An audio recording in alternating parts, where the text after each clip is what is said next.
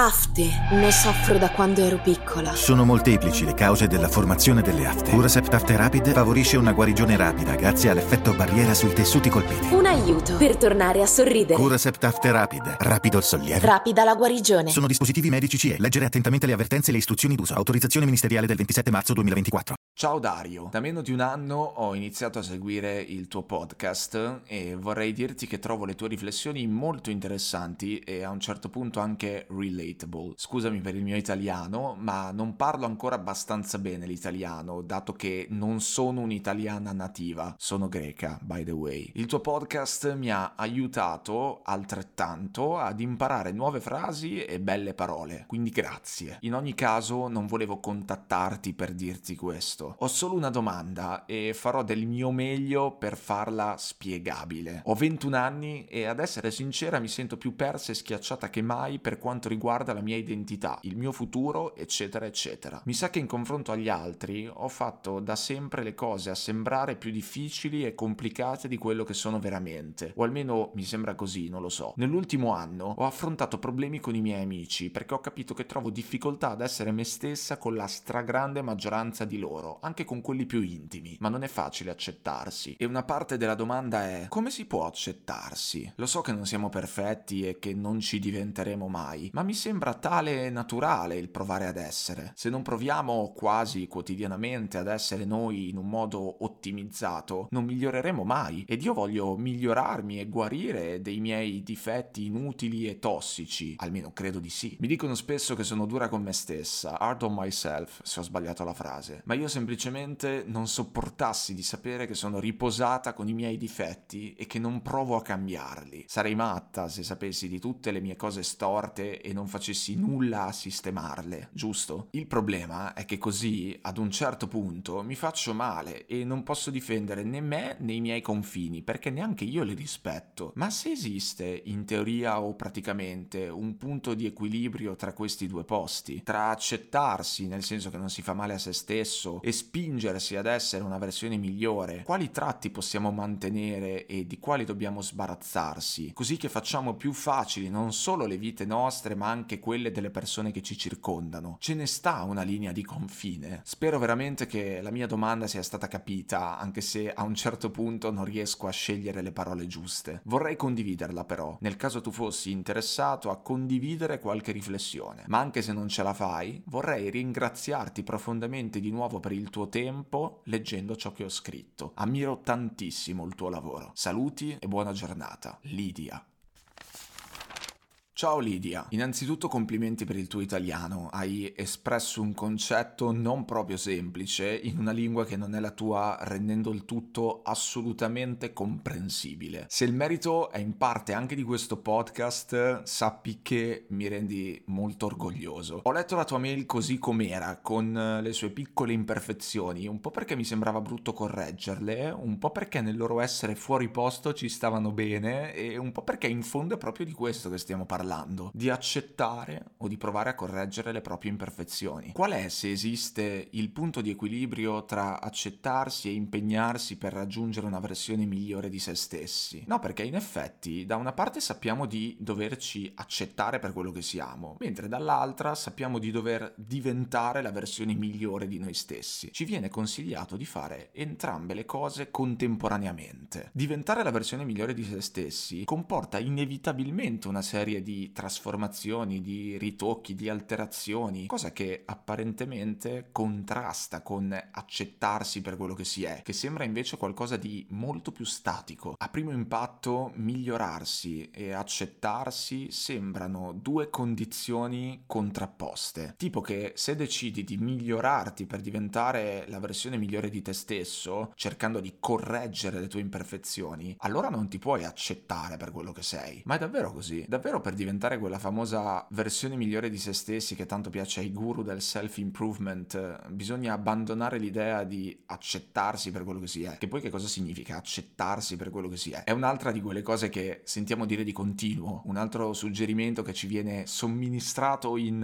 innumerevoli salse, ma che poi nessuno sa effettivamente che cosa significhi. Come si fa ad accettarsi per quello che si è, dal momento che siamo in costante evoluzione, dal momento che variamo e viriamo miglioriamo ogni istante in virtù di quello che viviamo. Magari accettarsi per quello che si è si può intendere come accettarsi per quello che ci si ritrova ad essere nelle diverse fasi, situazioni e momenti della propria vita. Ma se anche fosse, ha senso accettarsi per quello che ci si ritrova ad essere, nel bene e nel male, oppure ha più senso passare la vita cercando di migliorarsi sempre di più? Non è che poi cercare di migliorarsi sempre di più diventa un'ossessione che genera una perenne guerra con se stessi perché non si è mai abbastanza migliori come si vorrebbe essere. Dove possiamo tracciare la linea di confine tra accettarsi e migliorarsi? Allora, è abbastanza evidente che qua si potrebbero aprire 250.000 parentesi diverse, ma volendo semplificare e rimanendo allineati alla tua riflessione, Lidia, possiamo secondo me ricondurre tutto alla seguente domanda generale. Come si diventa persone migliori senza che voler diventare persone migliori impedisca di viversi con serenità le proprie naturali imperfezioni? Lo dico subito, secondo me il punto di equilibrio tra accettarsi e migliorarsi esiste. Il problema è che lo si raggiunge soltanto 5 o sei giorni all'anno, quando va bene. Quei giorni in cui riesci a starti particolarmente simpatico o simpatica, in cui ti sembra sia di combaciare con quello che senti di essere, sia di riuscire a tenere sotto controllo quello che più odi di te. Ognuno ha un lato che odia ma che non riesce a gestire, ma certi giorni ci si riesce. Ed è in quei giorni che si diventa delle persone migliori, magari non la versione migliore di se stessi, ma comunque delle persone migliori rispetto al solito stronzo o stronza che sei. Per esempio, nel mio caso, 5 o 6 giorni all'anno, quando va proprio benissimo, anche 7, riesco a controllarmi e non lanciare i gavettoni di pipì ai passanti dal balcone. E in quei giorni mi sento una persona decisamente migliore, in pace con me stesso e con il mondo. Ma nei restanti 359-360 giorni all'anno fatico a trattenermi, perché quella piccola imperfezione che è lanciare i gavettoni di pipì ai passanti dal balcone fa parte di me. E per quanto deplorevole, lo so bene, è un tassello fondamentale fondamentale della mia persona. Diventare la versione migliore di me stesso comporterebbe sicuramente darci un taglio con questa cosa di lanciare i gavettoni di pipì ai passanti dal balcone, ma senza questa cosa di lanciare i gavettoni di pipì ai passanti dal balcone, in fondo non sarei più io, sarei un qualsiasi altro Dario che scrive e registra podcast. Ora, non so quanti altri Dari esistono che scrivono e registrano podcast, ma sono abbastanza sicuro del fatto che non esistono altri Dari che scrivono e registrano podcast e che hanno anche questa cosa di lanciare i gavettoni di pipì ai passanti dal balcone. Anche poco fa ne ho lanciato uno. Ho centrato un signore che portava a spasso un cocker. Poi, come faccio sempre, mi sono nascosto e l'ho ascoltato imprecare. Mi sono nutrito del suo lamento e del suo fastidio provocato dal non riuscire a individuare il cecchino formidabile artefice di un gesto tanto nauseante quanto ingiustificato, sì. Insomma, i difetti sono a loro modo importanti, le imperfezioni sono quel che ci rende umani e che rendono la vita a tratti in certe situazioni con un po' di fortuna divertente. Che gusto ci sarebbe se fossimo tutti puri, immacolati, limpidi, impeccabili? Sai che noi a un mondo popolato di persone sempre bravissime. Ci sarebbe un'eterna carestia di aneddoti. Per qualcuno forse è il paradiso quello, ma per me assomiglia molto di più all'inferno. A proposito di paradiso e inferno, c'è una cosa con cui dobbiamo fare i conti e che si collega al discorso dell'accettare o correggere le proprie imperfezioni. La morale. L'Italia l'Italia è attraversata da una forte morale cattolica che permea la società. Basta pensare che la democrazia cristiana, la DC, ha governato ininterrottamente dal dopoguerra alla prima metà degli anni 90 circa e ha avuto un ruolo centrale nella storia e nella costruzione delle fondamenta socioculturali sulle quali poggia il nostro paese. Io non sono un grande esperto di cristianità, purtroppo, e qua lo dico senza alcuna ironia. Non ho mai fatto catechismo e sono sempre stato esonerato dalle lezioni di religione fin dai tempi delle scuole elementari. Buona grazia se sono battezzato. So che qualcuno qua penserà, eh, beato te. Ed è infatti quello che ho pensato anche io fino alla quinta superiore, quando potevo starmene un'ora a vagare in giro per la scuola cercando di non farmi beccare dai bidelli mentre gli altri miei compagni erano chiusi in classe. Beato me, pensavo. Oggi però mi dispiace non aver avuto nemmeno un'infarinatura generale in ambito religioso, perché conoscere è sempre sempre sano, al di là delle ideologie e dei punti di vista personali. Non so niente della Bibbia, zero. Ma in compenso però so a memoria le principali preghiere perché i miei nonni materni quando ero piccolo mi portavano clandestinamente a messa insieme a mio fratello e poi la sera prima che ci addormentassimo ci facevano dire appunto le preghiere. Comunque non è necessario essere un teologo o un credente praticante per sapere che la Chiesa cattolica non va particolarmente d'accordo con i peccati, che sono poi le imperfezioni, quel che rende l'essere umano così contorto e affascinante, così umano. Infatti periodicamente bisognerebbe andarsi a confessare. Hiring for your small business? If you're not looking for professionals on LinkedIn, you're looking in the wrong place. That's like looking for your car keys in a fish tank.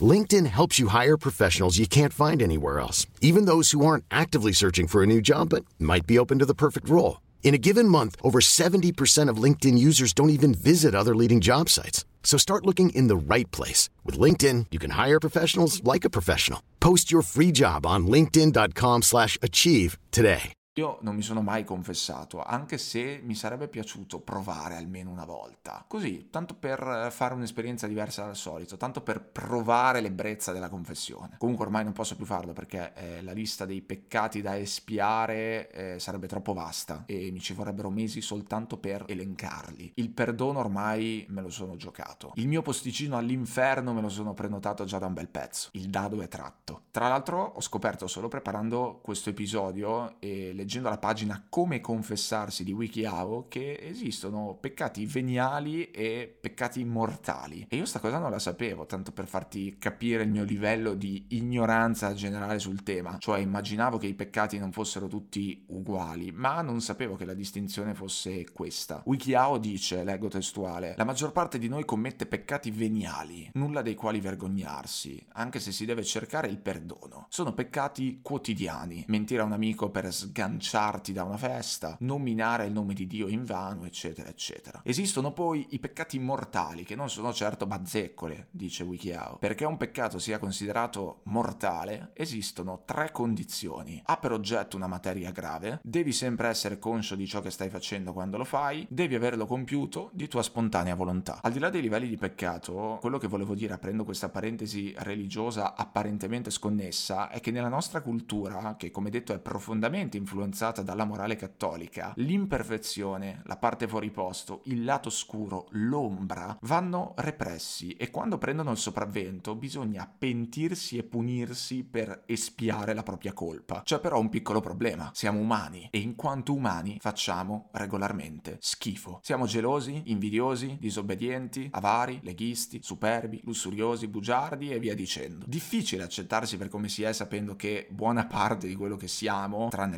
leghista, nel mio caso, è immorale e garantisce un biglietto di sola andata per l'inferno. E tu qua potresti dire, e capirai a me che me ne frega della morale, non è certo per via della morale che vorrei evitare di comportarmi come mi comporto, non è certo perché non voglio andarmene all'inferno, quella è mia nonna che ragiona così. E sì, mm, va bene, pure a me frega il giusto della morale dell'inferno, ma comunque la morale in società esiste e volenti o nolenti, qualcosa viene etichettato con il segno più e qualcos'altro con il segno meno. E certe cose sono sbagliate e basta, c'è poco da dire, tipo rubare o commettere un omicidio hanno segno meno e sono comportamenti da condannare in assoluto, è chiaro. Ma anche mentire ha il segno meno, eppure chi è che non mente mai? Anche essere gelosi, provare gelosia ha il segno meno, eppure chi è che non è mai geloso? Mentire e provare gelosia sono condotte piuttosto quotidiane e naturali, ma qualcuno ha detto che non va bene, che sarebbe meglio evitare. E da lì nasce il senso di colpa verso se stessi anche quando si provano sensazioni del genere, così comuni. Ha senso condannarsi perché si prova gelosia. Tanto per dirne un'altra, io provo continuamente invidia verso gli altri. Nello specifico, sono parecchio invidioso del successo altrui, al punto che spesso mi accorgo che mi sto augurando il fallimento altrui, anche di persone alle quali voglio bene. E mi sento tremendamente in colpa per questo. Mi fa proprio schifo provare questo tipo di emozione. Eppure la provo. Che cosa vuoi che ti dica? Non c'è intenzionalità, non non, sono io a volerlo, non lo faccio apposta, sono una brutta persona per questo. Direi di no, però mi piacerebbe molto migliorare sotto questo aspetto, mi piacerebbe molto imparare ad apprezzare il successo di qualcun altro senza sotto sotto augurarmi che fallisca. Secondo me nel momento in cui riesci ad essere davvero felice quando qualcun altro è davvero felice, hai fatto jackpot. Non hai più altro da chiedere, hai vinto. Se vedi qualcuno felice e ti senti felice a tua volta, non che fai finta di esserlo, eh, bisogna essere sinceri, altrimenti non vale, è troppo facile. Hai trovato la chiave segreta del mondo. Sarà che io sono davvero poco capace di essere felice per gli altri, ahimè lo ammetto. D'altronde, in una società competitiva e infestata di egocentrici, e qua alzo la mano io per primo, come la nostra, l'unica forma di condivisione che conosciamo è quella dei post. L'invidia tossica verso gli altri, il senso tossico di competizione, sono radicati dentro di me, dentro di noi. Dunque, se decidessi di accettarmi per quello che sono, dovrei accettare pure queste emozioni delle quali mi vergogno, perché ormai fanno parte di quello che sono. Nella versione migliore di me stesso, stesso, la prima cosa che mi immagino è un'invidia sana e non più tossica come quella che invece provo adesso nella maggior parte dei casi. Ma sempre nella versione migliore di me stesso, non mi immagino affatto bravo, simpatico, gentile, altruista, solidale, immacolato, libero da qualsiasi imperfezione, libero dal male. Secondo me è sbagliato ragionare nell'ottica di tenere soltanto quello che funziona di sé, perché per quanto tu possa sforzarti, non potrai mai raggiungere la perfezione. Su questo do per scontato che ci troviamo tutti quanti d'accordo d'accordo, non c'è niente da cui bisogna guarire. Preso atto che la versione migliore di se stessi non corrisponde affatto alla versione perfetta di sé, impegnarsi per migliorare certi aspetti della propria persona è cosa buona e giusta, ma c'è un ma fondamentale. Bisogna farlo per sé e non per gli altri. Mi spiego, ci sono parti di te che non ti piacciono a prescindere dal confronto e dall'interazione con le altre persone e ci sono invece parti di te che potrebbero cominciare a non piacerti solo nel momento in cui interagisci interagisci regolarmente con gli altri, siano essi compagni, colleghi, amici, familiari, fidanzata, fidanzato, rientrano tutti nella stessa categoria altri, cioè coloro che non sono te. A me per esempio è capitato di arrivare a vivermi come sbagliate certe mie caratteristiche, certe mie attitudini, solo perché certe persone intorno a me con le quali ero regolarmente in relazione non le apprezzavano, non le accoglievano, non le riconoscevano o più banalmente non le avevano. Ci ho messo parecchio tempo ad accorgermi che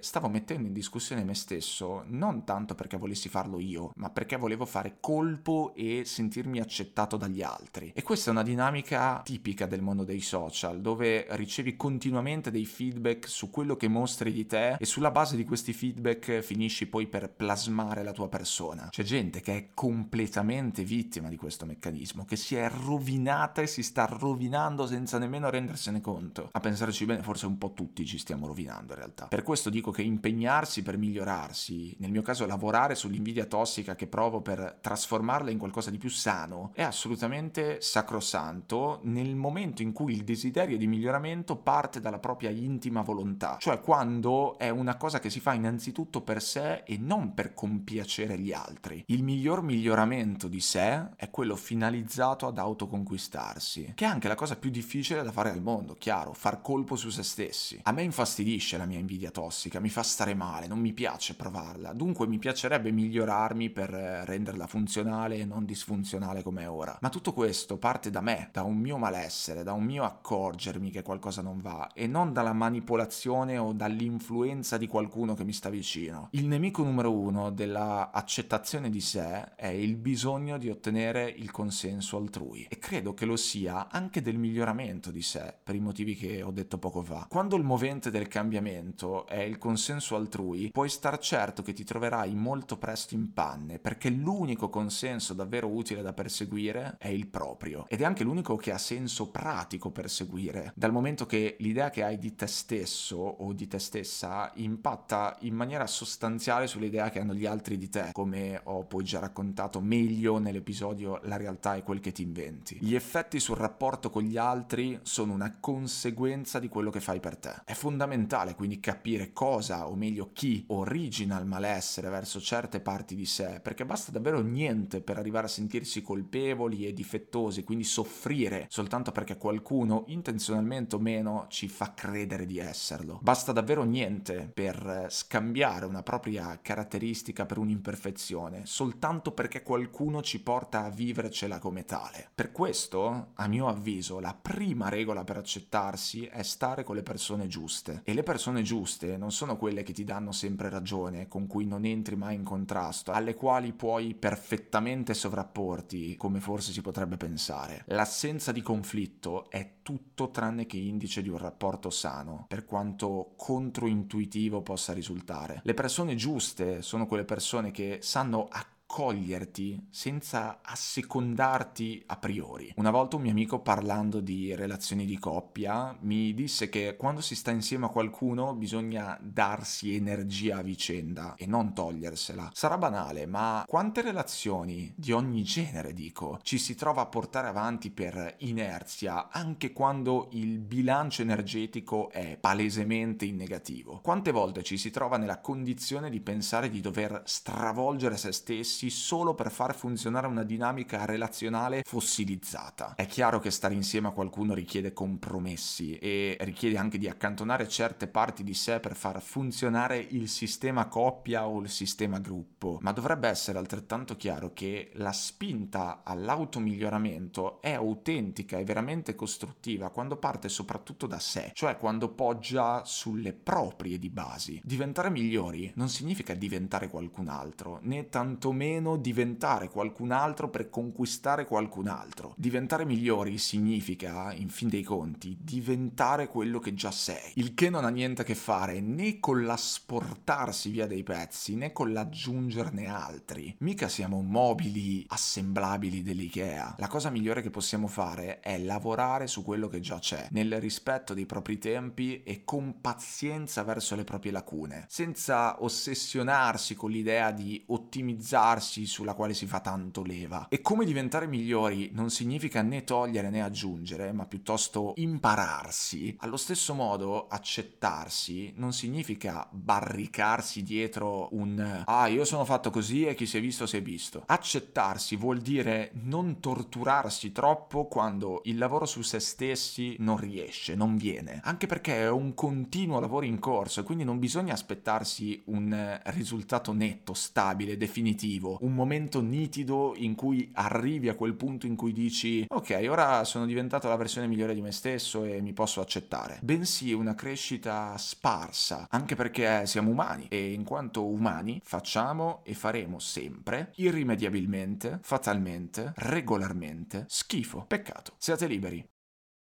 Ah, e comunque non è vero che lancio i gavettoni di pipì ai passanti dal balcone. Forse.